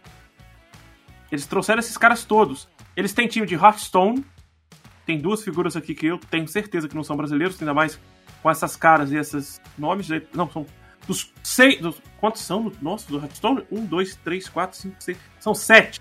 Dos sete, só tem foto de quatro. Então, vendo que um não é. Bra... Dos sete, três não são brasileiros. Fato. Pelos, hoje, hoje em dia é muito difícil caras. você achar, tipo, por exemplo, time brasileiro. Todo mundo é brasileiro. É muito não difícil. Tem como. O Flamengo, o é Flamengo que foi campeão de LoL já não sei se foi ano passado, se foi esse ano, o Flamengo, ele tem um time que é quase todo composto por coreanos. Que isso? É. Sabia não. Eles, eles têm um dos maiores jogadores de, de, de LoL do, do país ah, hoje. Ah, tá, eu já vi. É do Flamengo, é foi, coreano. Foi transmitido até na EA Sports, cara. Esse, um campeonato aí. Eu vi esse Flamengo é, joga bem pra, eles jogam bem pra caramba. Já foi transmitido, transmite na Sport TV também. Sim. Então eles têm time de CS, eles têm time de Dota também. O time de Dota tem um uniforme maneiraço, parece o uniforme do X-Men. Eles têm time de Super Smash Bros. Então os caras com umas caras bem nerdona mesmo. PUBG, Quake, Rainbow Six. Sabe o time de que que eles têm? Fortnite. Nossa. Você eu não viu nada. Eu já tem joguei já profissionalmente, hein? Tem de Clash, Clash Royale. Meu Deus, como é que joga Clash Royale profissionalmente, né? Eu fui no campeonato de Clash Royale já na BGS em 2016. Fui assistir, né, claro. Nós temos outros jogos aqui que eu não faço a menor ideia quais jogos que são. Não sei, só tem as logos dos jogos aqui. Cara, o cenário de esportes cresceu muito, você tem noção. Até a Sport TV é, eu... transmitindo, cara, jogo, cara. Isso acho muito da hora. Tem time até de Rocket League e Valorant. Valorant é um jogo novo, recente, né? E Rocket League merecia ter um, ter um campeonato, ter um time brasileiro maneiro de Rocket League temos alguns, né? O campeonato de Rocket League acontece é, espontaneamente a cada uma hora, eu acho, a cada duas horas. O próprio jogo acontece em algumas batalhas e tem os oficiais, tem os grandes, né? Os enormes. eles vão captando essas equipes. Os caras têm que ser muito monstro para jogar campeonato. Mas vamos falar, vamos falar porque isso aqui dá dinheiro. A gente vivendo disso hoje, vivendo muito bem. Com certeza. É, como você falou, tem salários elevados, tem caras que estão partindo desse cenário do esporte, se cansando, porque é muito cansativo, indo para streaming, como é o caso do Gaulês. E a gente tem casos, como o caso também do Zigueiro, que a gente já citou. E tem esses casos aí dos caras que não vivem nem de ser pro player, de fato, e nem de ser streamer. São os caras que vivem da grana do CS. Né? Mesmo o jogo sendo gratuito, tem uma galera que consegue fazer uma grana boa com o CS. E como é que é feito isso? Vamos mandar bala aí. Ah, vamos lá. Primeiramente, você pode usar, pode comprar um hack, tô brincando. Tem vários saques de, é, sites de hack, cara. Esses dias eu fui ver. Você tá doido? Um hackzinho só pra você olhar atrás da parede 80 pau, cara, fatura demais, filho. Mas, é, ó. Você pode ter sua conta banida logo em seguida, né? Nada, fala, fala, tava lá no site lá, zero banimentos. Não, mas aí é lógico, ele vai botar no site dele que alguém foi banido. Né? Com certeza. Mas enfim, agora já, a Valve já resolveu isso. Ó, É, tem gente, cara, por exemplo, é meio chato você falar isso, que as pessoas vão ficar até impressionadas, né, cara? Que o, o, CS hoje em dia não é só o CS. O jogo tá muito tempo aí em alta por causa do mercado. Cara, o mercado de CS é o maior do mundo. Sendo, tipo assim, você sendo um comprador, um. É, um, compra, um comprador de skins, você vendendo a sua skin. Cara, isso é um mercado que gira constantemente, constantemente. Por exemplo, o jogo em si, ele já, ele, ele já te dá umas skins. Ele te dá, ele te dá caixas para você abrir. Só que pra você abrir uma caixa tem um valor determinado, né? Que é 13 reais se você abrir uma caixa. E pode vir alguma coisa boa, é, como não pode vir. Coisa boa que eu falo é uma skin que vale mais, mais de 300 reais, por exemplo. Que é a nova caixa agora. Tem, um, uhum. tem uma casinha, uma K, vale mais de 300 reais em dinheiro. Não é dinheiro do jogo, não. É dinheiro mesmo. E, cara, é, hoje em dia tem gente que vive disso. Eu acho isso, eu acho isso muito da hora. É, colecionador, apostadores, sites de apostas. Vários sites de apostas já começaram a partir do CS. Foi o CS que engajou isso tudo. Claro que tem site que hoje em dia tem skin de Fortnite, tem skin de ah, é, pub, entre mil outras coisas. Mas, cara, o CS foi o principal. Foi o que engajou tudo. Tanto é, eu tô que... mostrando na tela pra galera da live, pra galera do vídeo, o site CS Money, que é o, ah, um dos melhores. O maior de todos. Maior. O maior de todos em relação a isso. É, você pode aqui negocie e melhores as melhores skins. Então você tem skin aqui, por exemplo, que custa 67 reais. Tem skin de 193 reais, né? Tem. Como tem skin, skin que vale mais de 200 mil reais. São mais de 41 mil skins. Tá? É, na loja aqui, ó, ainda ganhei um cupom de 20% de desconto aqui ainda. Só de graça. Sim. Eu vou tentar jogar aqui. Eu quero. Deixa eu ver. Tem como selecionar do, do mais caro pro mais barato? Acho preço, que preço. Ah, tem, tem. Básico. Vamos ver aqui. Você tá sacanagem, esse preço aqui mesmo? Uhum. Não. Que isso, cara? Pera aí, não, não, calma aí, básico. Tem skin de centavos, pô. Pera aí. Não, eu quero ver o mais caro. Quero ver o mais caro ah, mesmo. Mais caro? Tá aí, ó. 129 mil. É 129 mil uma skin. Só para quem tá assistindo aqui e, e, veio pelo lado do terrorismo e não pelo lado dos games. Skin é só uma pintura da arma. Sim. É só uma, é uma, uma corzinha PNG. diferente. É, é, é só uma PNG. imagem. É. é. só uma imagem diferente para sua arma. A arma que você tem lá do bonequinho, do seu personagem, tem uma imagem diferente. Para você ter essa exclusividade dessa arma, não aumenta seu, sua habilidade, não aumenta a habilidade do seu personagem, não te dá mais chance de matar. Isso daí, já, isso daí é uma lenda. Eu dizem relatos que se você comprar uma skin de 120 mil, você joga muito bem. Ah, mas aí você tem que. Sabe por que você vai achar que você tá jogando muito bem? Porque você tá louco. Você gastar 129 mil reais é o preço. Posso, é te, falar a skin, a, posso te falar a skin mais cara que vendeu? Foi vendida uh -huh. ano passado. Foi a skin Dragon Lore, é uma WP. Ela tem uns adesivos de um campeonato que foi feito em 2014. Tipo, é, os adesivos são. É, é adesivo pra você colar na sua arma, entendeu? Uhum, uhum. Sendo que, tipo, ah, não, é uma coisa muito barata. Não. O adesivo de 2014, sei lá, vale mais de 50 mil reais, por aí, entendeu? Meu Deus do céu. Isso é, é, é absurdo, cara. E tem colecionador disso. E, cara, essa skin foi vendida, acho que por 200 mil dólares. Transformando uhum. isso por real. É um milhão de reais, mais de um milhão de reais. Tá. Aí você vai aí. É um, foi um feito por um colecionador chinês, ele era colecionador mesmo. Hum? Tinha que ser então, chinês, né? É, o cara que tava com tempo e dinheiro para jogar fora. Olha só, aqui a gente tem todas as informações sobre a arma. É uma raridade, é uma raridade oculta. Ah, detalhe. Esse negócio de float aí, ó. Tá vendo esse 0.0 do monte de número? Aham, uhum, sim. Quanto mais zero depois do ponto, mais raro é a arma. Então, tipo, só tem um zero e é 120 mil. Imagina uma arma que tiver dois, três. E existe essa arma. Tiver, tipo, quanto mais zero depois do ponto, é zero ponto. Zero, zero, zero, zero. Imagina quanto deve custar essa arma. Não, cara, é uma skin de uma faca. Pelo amor de Deus. Eu tava, querendo comprar, eu tava querendo comprar uma, mas a mais barata é 500 reais, então eu já desisti. Então funciona da seguinte forma, vamos ver se eu entendi, tá? É pro pessoal de casa tentar entender também. Sim. Eu vou aqui, eu vou lá no CS, abro um pacotinho, um negocinho lá e ganho uma skin. É, é. aleatório, é uma loot box. É aleatório. Gastei 13 reais pra conseguir abrir o pacote. Uhum. E cara, a chance de cair uma skin como uma faca é de 0,0000 lá vai bolinha. É muito difícil. Tem nego que tipo, é mais barato. compra 100 caixas, 200 caixas e não consegue tirar uma faca. Por exemplo, só tira skin baratinha, 13 centavos, aí perde todo o dinheiro que gastou. Ah, não tem como eu ver o preço mínimo não, ó. só me mostra o preço máximo. Tem de CS e de Dota os skins que tem aqui. Então, tem sites que eu. Tem outros sites que tem muito mais skin, cara. Muito, muito, muito mesmo. Deixa eu tentar jogar aqui um preço máximo aí de 20 reais. Só pra estar uma. Pra ser um pouco mais humilde. Ó, a gente tem aqui, ó.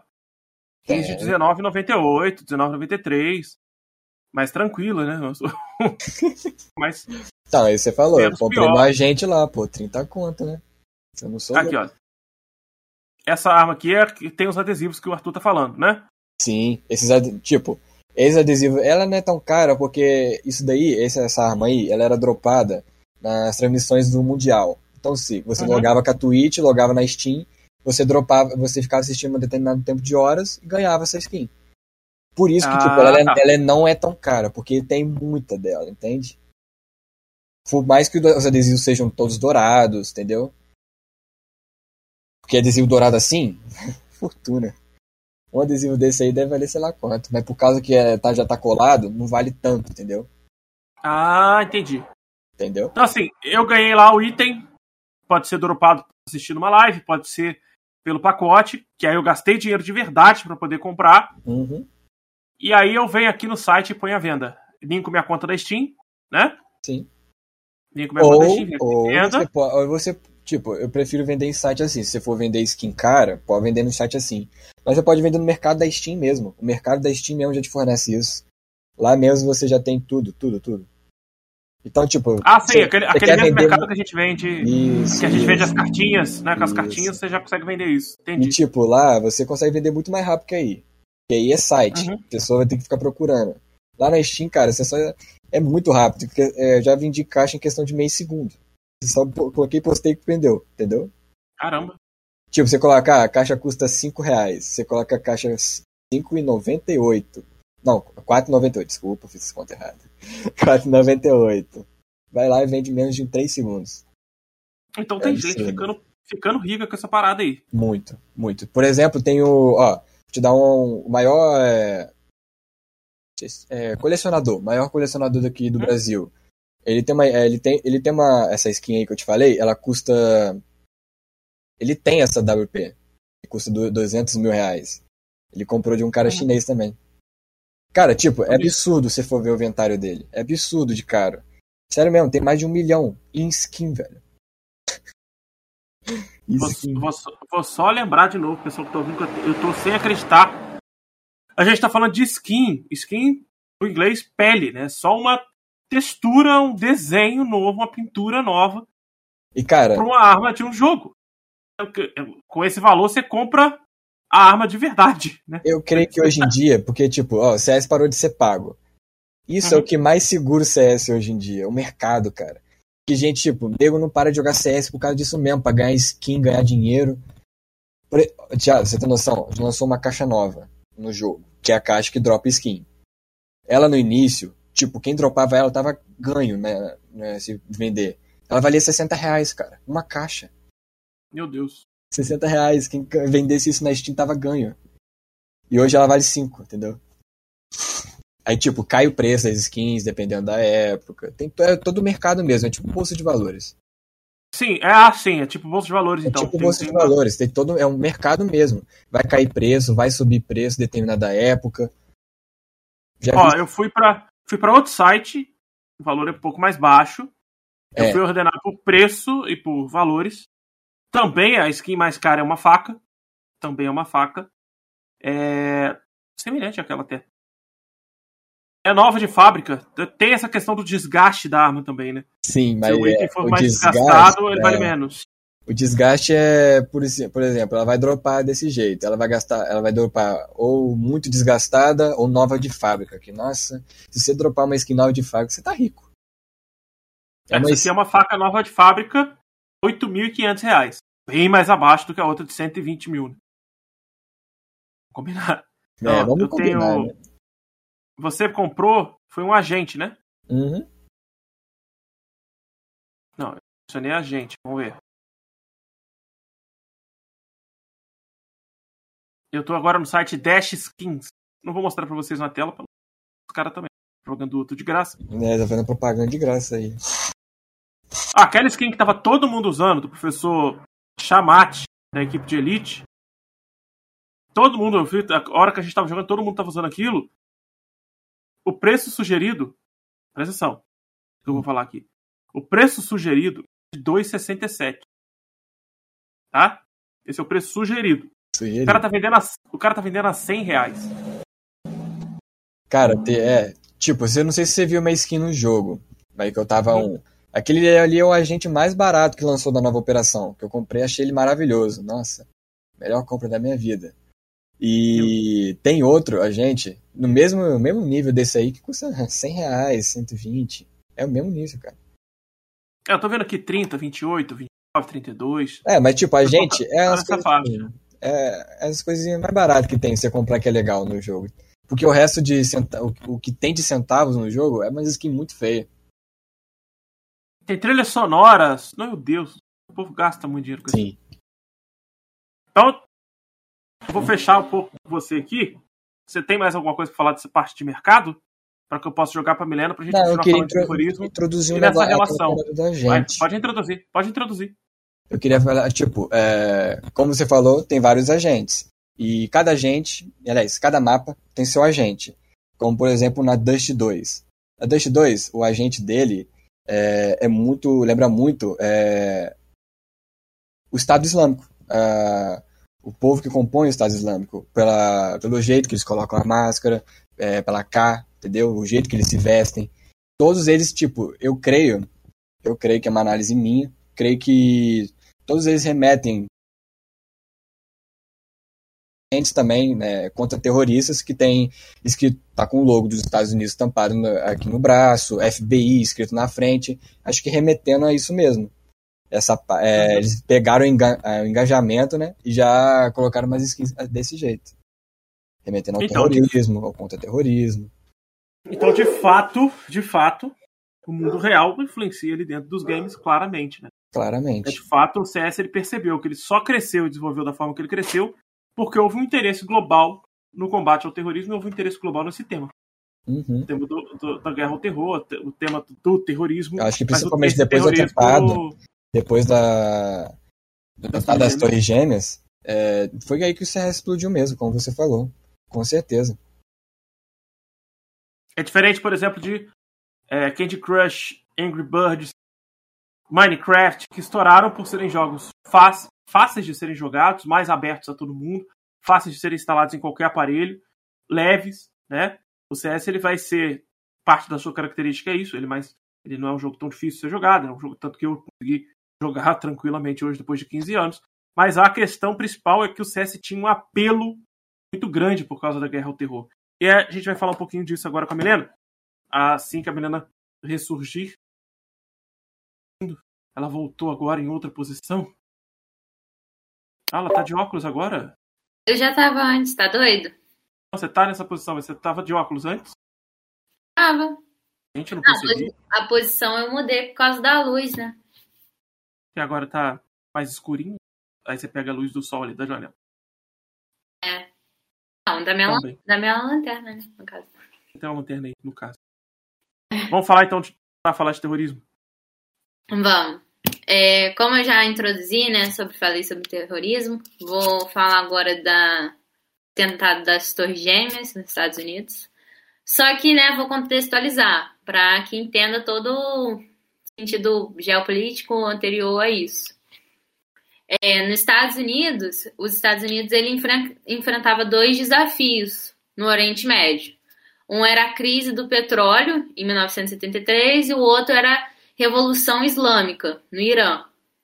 É, a primeira foi causada por um embargo feito pela OPEP, Organização dos Países Exportadores de Petróleo, que fez o valor do petróleo disparar no mercado internacional. A segunda, né, que foi a Revolução Islâmica, foi uma revolução religiosa e conservadora que derrubou o governo é, que existia no Irã e instaurou um, um, um regime xiita. É, esse segundo acontecimento fez o governo norte-americano perder a aliança que tinha com o país, é, que eram seus principais, principais aliados da região. Esses acontecimentos fizeram com que a política estadunidense no Oriente Médio fosse alterada e passasse a ser mais agressiva. Mudou já a visão dela em relação. E daí nisso, o, em 79, o Afeganistão foi. Ele é um país de governo comunista, né? Ele foi invadido por tropas soviéticas que vinham em auxílio do governo os Estados Unidos viram nisso uma ótima oportunidade de desestabilizar seu maior adversário, né? Que ele se tornou adversário. E, e desde esse ano passou a financiar dissidências que era que, que existia no, no Afeganistão lutava contra o governo comunista. Que era, essas dissidências é que forças rebeldes recebiam armas e dinheiros norte-americanos e dos sauditas aliados aos Estados Unidos. Só que anos depois a isso, esses grupos, é, vez, já, já armados pelos próprios Estados Unidos, acabaram transformando em organizações fundamentalistas islâmicas. E aí, nisso, a atuação dos americanos no financiamento dessas forças atraiu um palestino chamado não vou lembrar o nome dele, mas eu sei que o sobrenome é Azan, né? E aí ele convocou uma jihad, que é uma guerra santa para os muçulmanos, contra os soviéticos. E daí nisso, é, Azan era parceiro de Bin Laden. E, e, eles estavam nessa luta contra os soviéticos juntos, só que é, eles meio que se, ah, tiveram impasses assim nas relações dele por questões disso. Um deles apoiou o, o pessoal lá que não era para apoiar, não lembro muito a história, mas eles se separaram. E daí com isso, Bin Laden acabou fundando a Al Qaeda, uhum. que atualmente é uma das maiores organizações terroristas do mundo. É, até então, o Bin Laden tinha contado com o apoio dos Estados Unidos contra a luta dos comunistas, como eu estava anteriormente falando, né? É, só que com a guerra do Golfo, essa relação acabou meio que, tipo, acabou sendo desestabilizada e eles meio que romperam. Aí o governo, o exército. O que que o Gabriel. Oh, Arthur! E aí com o exército. É iraquiano, é, o exército iraquiano invadiu Kauai e fez com que a família real de lá uh, refugiassem na capital saudita e, e isso acabou fazendo essas relações entre o Iraque e a Arábia Saudita. E aí, tipo, tinha muita tensão naquela região. E aí, para que. É, tipo assim, aí tava tendo a possibilidade de ter um atrito. E aí Osama Bin Laden ofereceu os serviços dele, né, para defender o território saudita. E aí é, Bin Laden queria que a monarquia saudita contratasse ele para defender. Só que os sauditas recusaram a oferta e optaram para que as tropas americanas defendessem. Essa rejeição acabou emputecendo o Bin Laden porque ele se sentiu ofendido, né, de uma da, dos estrangeiros estarem defendendo um, um, um, solo sagrado. E daí nisso a, a tensão de Bin Laden já, já rompido com os Estados Unidos aumentou cada vez mais. E daí uhum. nasceu essa inimizade, tipo, real mesmo entre os dois. É, o. De raciocínio, calma aí. Muita coisa. É, Ai, Jesus. Tá. Aí acabou rompendo. Tá. Aí, tá. Osama Bin Laden rompeu de vez e deixou os Estados Unidos, tipo, inimigo real do, dele e ele decidiu realizar o ataque contra os Estados Unidos. Aí um dele, o principal, né, no caso não um deles, o principal formulado por ele foi o, World Trade Center lá nos Estados Unidos, que é as Torres Gêmeas. É, ele acho que usou matou mais de 3 mil pessoas, usou 19 terroristas e foi causado porque ele sequestrou quatro aviões comerciais dos Estados Unidos e atingiu é, as, as torres.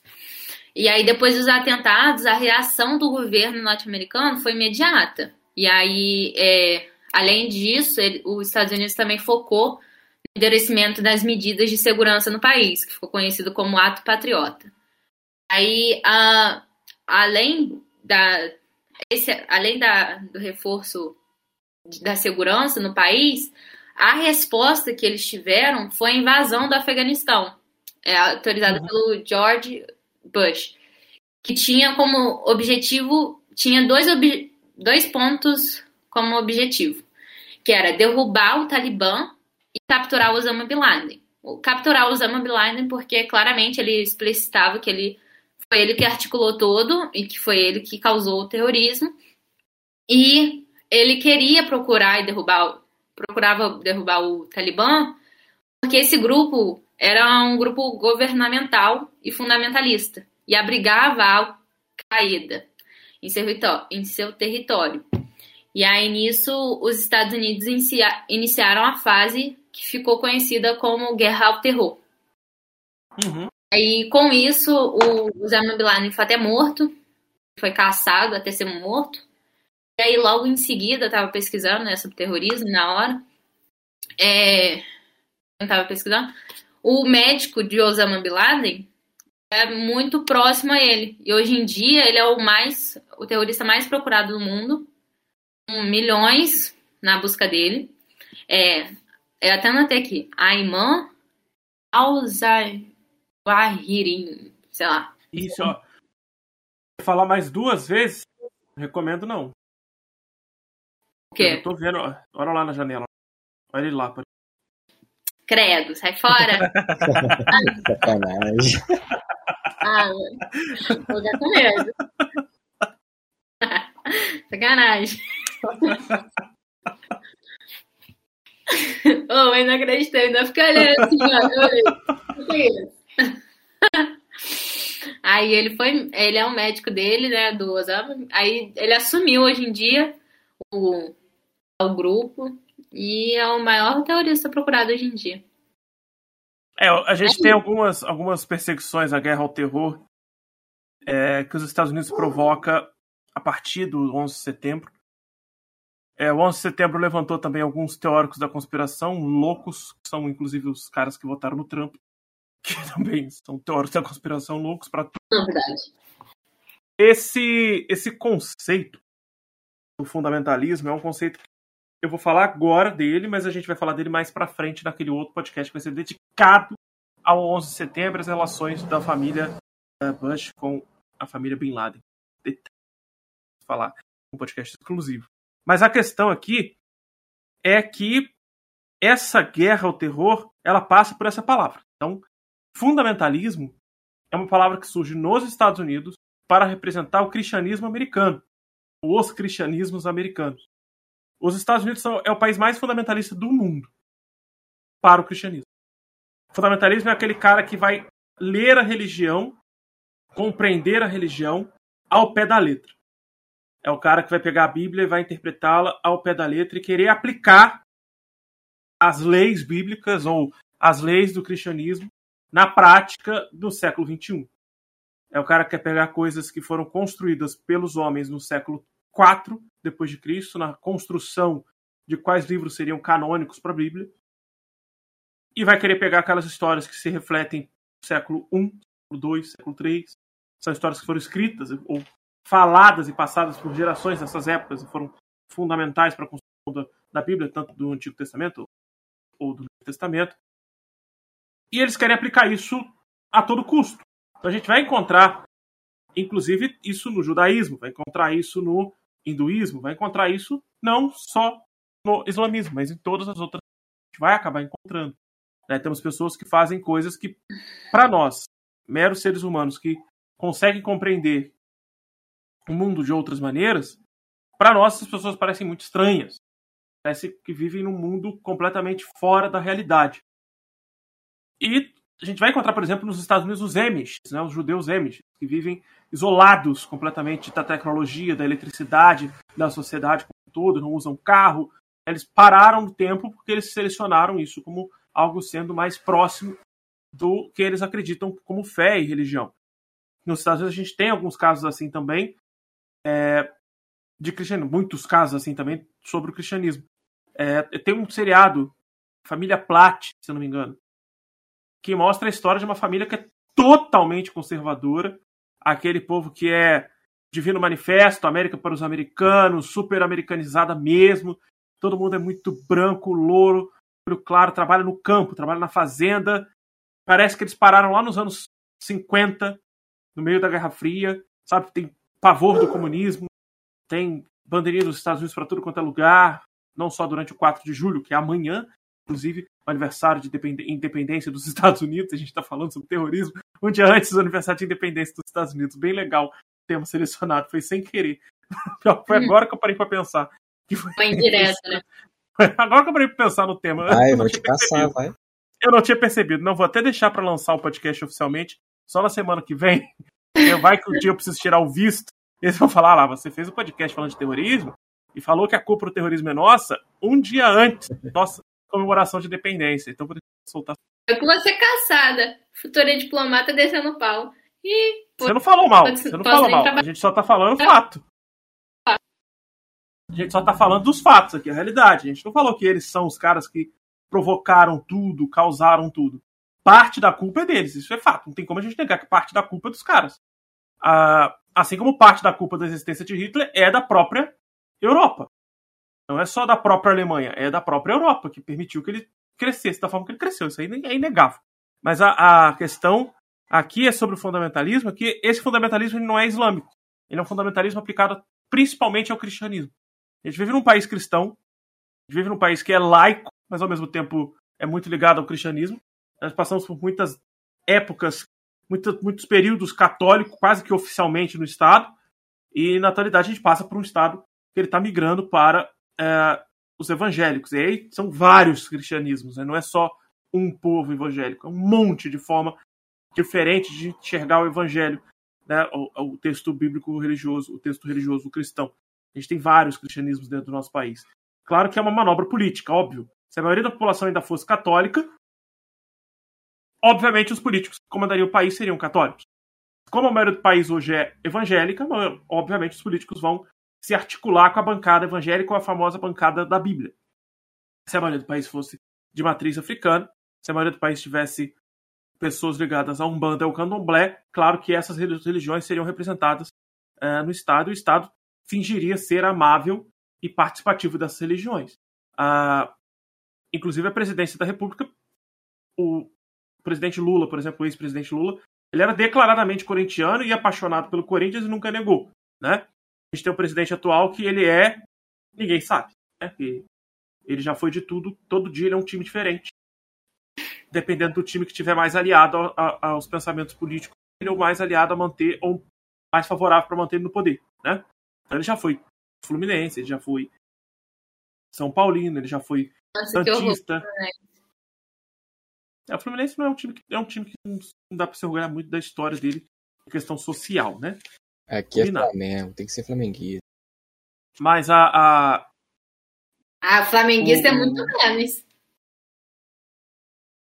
Eu vou falar sobre futebol. A segunda temporada a gente vai abrir com alguns episódios sobre a história do futebol, até porque eu vou comemorar um ano do lançamento do meu livro. Eu vou falar um pouquinho sobre a história do futebol e como o futebol influencia bastante a sociedade brasileira. Porque da Copa a, a Olimpíada, então eu já posso falar, porque sei lá como é que vai ser o Brasil na, na Olimpíada esse ano. Porque na última Olimpíada o Brasil ganhou. Então pela primeira vez, né, a Olimpíada o futebol ganhou. Então vamos ver, vamos ver o que a gente pode falar sobre a história do futebol. E eu vou ter que falar sobre o Fluminense racista na época uh, do início do futebol. Infelizmente, não posso fazer nada. Seu time foi racista durante o início da época. Do... Ah, eu passo. O Vasco foi o primeiro time. O Vasco foi o primeiro time a aceitar negros. O Fluminense foi o último. Bom. Ah, isso não quer dizer nada. Eu vou passar o um pano. É, quer dizer que quando eles contratavam negros, eles mandavam passar talco na cara para ficar com a cara branca. Quer dizer, muita coisa sobre o Fluminense. Bom, o. Vou aproveitar e vou começar o encerramento, porque já são quase seis horas. A gente está aqui já tem bastante tempo. Começamos a live três e meia da tarde, jogando CS. Começamos, de fato, o podcast quatro e pouquinha. Já são quase seis. O podcast vai ficar gigante para eu editar depois e lançar. Vai dar um saco preguiça, né? Não, já tô com preguiça porque tem mais outros dois podcasts para trás que eu não editei ainda para lançar. Vou ter que lançar os três tudo junto. Aí você compra o seu lado, amigão. Eu vou pedir, eu vou voltar pro Arthur. O Arthur faz o fechamento sobre o CS, eu volto para Milena, a Milena faz o fechamento sobre o terrorismo, a gente encerra as duas participações e aí a gente pode fechar o, o a live com os pedidos de vocês. Eu vou passar pro Arthur agora, Milena. Tem mais alguma coisa para falar ou vai deixar pro seu fechamento? Tem não. Beleza. Só porque eu falei mal do Fluminense, você viu que ela foi seca. Tem não. Sentida, menininha. Vai, Arthur. Arthur também é. Tá um fla-flu aqui hoje, mas vamos lá. Oh, glória a Deus, hein? Ah, como é que despede, cara? Não sei como é que faz isso, não. Não precisa despedir de uma vez. Fala aí pra mim. É... O CS, então, mudou para você a perspectiva de jogar? Cara, pra caramba. Fora que, né, eu, eu jogo, já, como te falei, jogo em LAN. O Gol, eu jogo desde 2016 já. Já faz aí bastante tempo, cinco anos já de CS que eu tenho. E, cara, mudou demais, cara. Fora que essa percepção que eu te falei aí do, dos terroristas, tudo que o jogo tem. Cara, é um jogo muito bom. Eu recomendo. Quem não joga, pode jogar, tá? É muito pra quem, é, pra quem ainda não me conhece, eu vou repetir o que eu falo quase toda a live. Eu estou terminando uma pós-graduação especialização em games e gamificação aplicada à educação.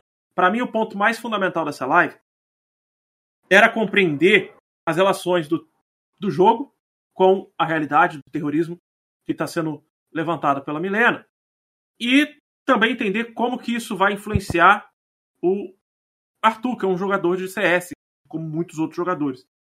Como assim a gente também falou, como, como a gente também já falou do terrorismo, a gente falou de vários aspectos.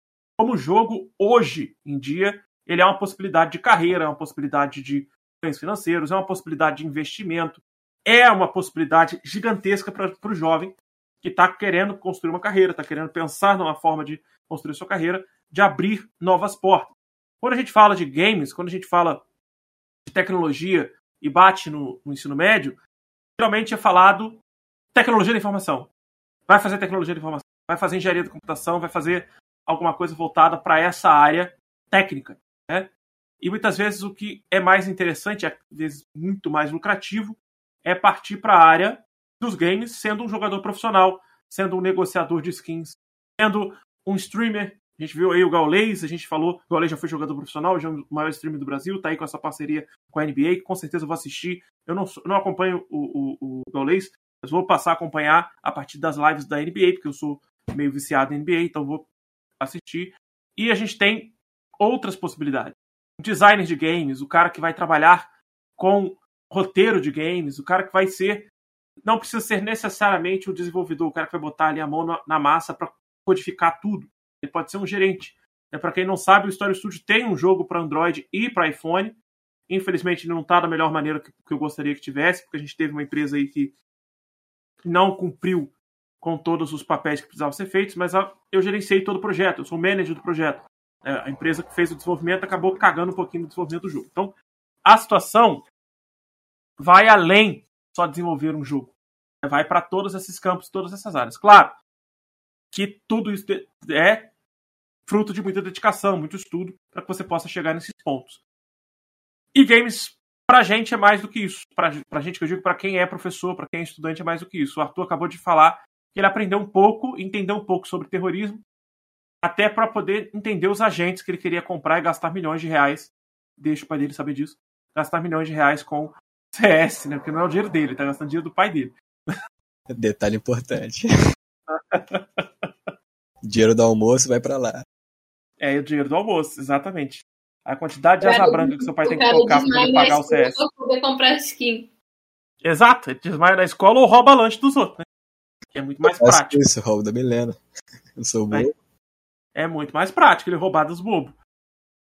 Arthur, pode despedir da galera, cara. Vai, manda seu tchau, manda valeu, falou. Manda uma forma só de despedir, cara. Não precisa fazer frasezinha, não. Não precisa fazer slogan, só despedir. É, então tá bom. Valeu aí, rapaziadinha do podcast. Ó, se quiser adicionar pra jogar, tamo junto. E é isso, cara. Muito obrigado aí, Jason, pela, pelo mas convite. Vai, mas, mas, vai adicionar como, filho? Você tem que falar seu, seu, seu nick aí da Steam. É. Que cara burro falar, adiciona aí, vai É, é, cifrão, arte, cifrão. Só isso. Bora. Isso, vamos todo mundo adicionar pra matar o Arthur, porque ele é ruim. Aham. Morreu pra mim duas vezes, entendeu? Morreu pra mim duas vezes. Eu não jogo há 15 anos, sou péssimo FPS, ainda morreu pra mim duas vezes. Mas beleza, morri pra ele algumas. Morri, mas. Aí... Ô, ô, Arthur. Algumas, né? Arthur, você perder pro Jason é igual eu ficar com nota menor que o Matheus. É a mesma coisa. Detalhe, menor que a minha também.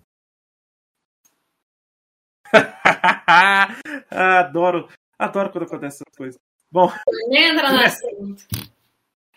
Milena, que é a aluna que, que não sabe o que é comunidade dos Estados Independentes.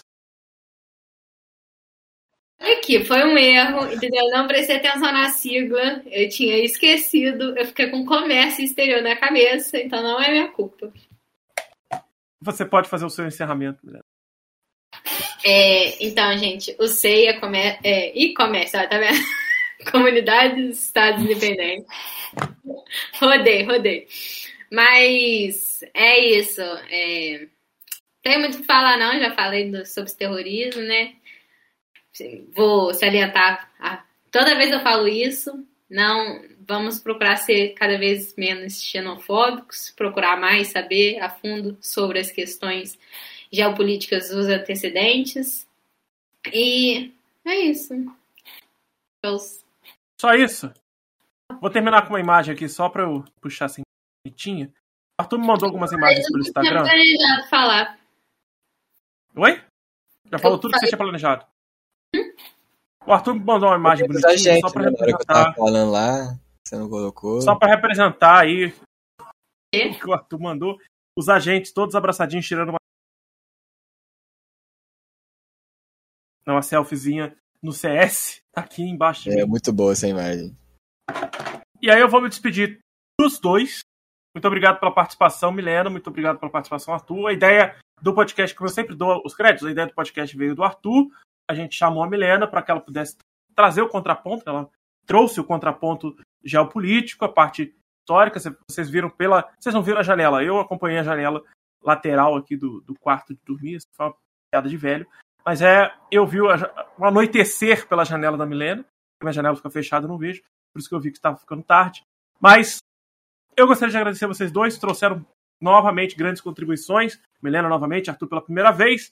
Arthur pode voltar para outro momento para falar sobre outros assuntos em breve. Em breve não, mais para frente, que agora a gente vai entrar de férias, então mais para frente ele volta para falar sobre outros assuntos. Achei o Arthur e... top demais falando sobre CS. É, o Arthur ele deu uma. Na próxima eu tá falo também sobre terrorismo. Na próxima eu falo também. Amanda Junqueira, ela é avaliadora mor desse canal. Ela falou o quê? Top demais. Então, é top demais. Ela usou, ela usou a palavra top, sim. Mas. Top foi sacanagem. Muito bom. Ah, e aí, para encerrar com vocês, eu vou agradecer a participação de todo mundo no chat que ficou aqui desde três e meia da tarde acompanhando a gente jogando. Depois a gente começou a falar um monte de bobeira. Eles entraram aqui numa gargalhação danada falando mal dos outros. Depois eles começaram a participar. Então a gente se vê na sexta-feira com mais um podcast. Essa semana teremos dois podcasts a mais, né? Semana agora do dia, é, do dia 5 ao dia 9, a gente vai ter dois podcasts, que seria o penúltimo e o último podcast dessa temporada, tá bom? Você não é inscrito no canal, se inscreva. Se você não acompanha o nosso podcast, acompanhe, assista, ouça todos eles. Se quiser reassistir e reescutar, reescute. Pode ser que algum deles seja a matéria da sua prova, do seu teste, do seu preparatório para o Enem, para o PISM, para qualquer vestibular. Então acompanhe, pode colocar acelerado, que eu não sinto problema nenhum com isso. E lembrando que nós teremos, depois das férias, a publicação de resenhas, artigos e mapas mentais sobre todos os podcasts da primeira temporada. Tá bom? Obrigado a todos. Tenham um ótimo final de semana.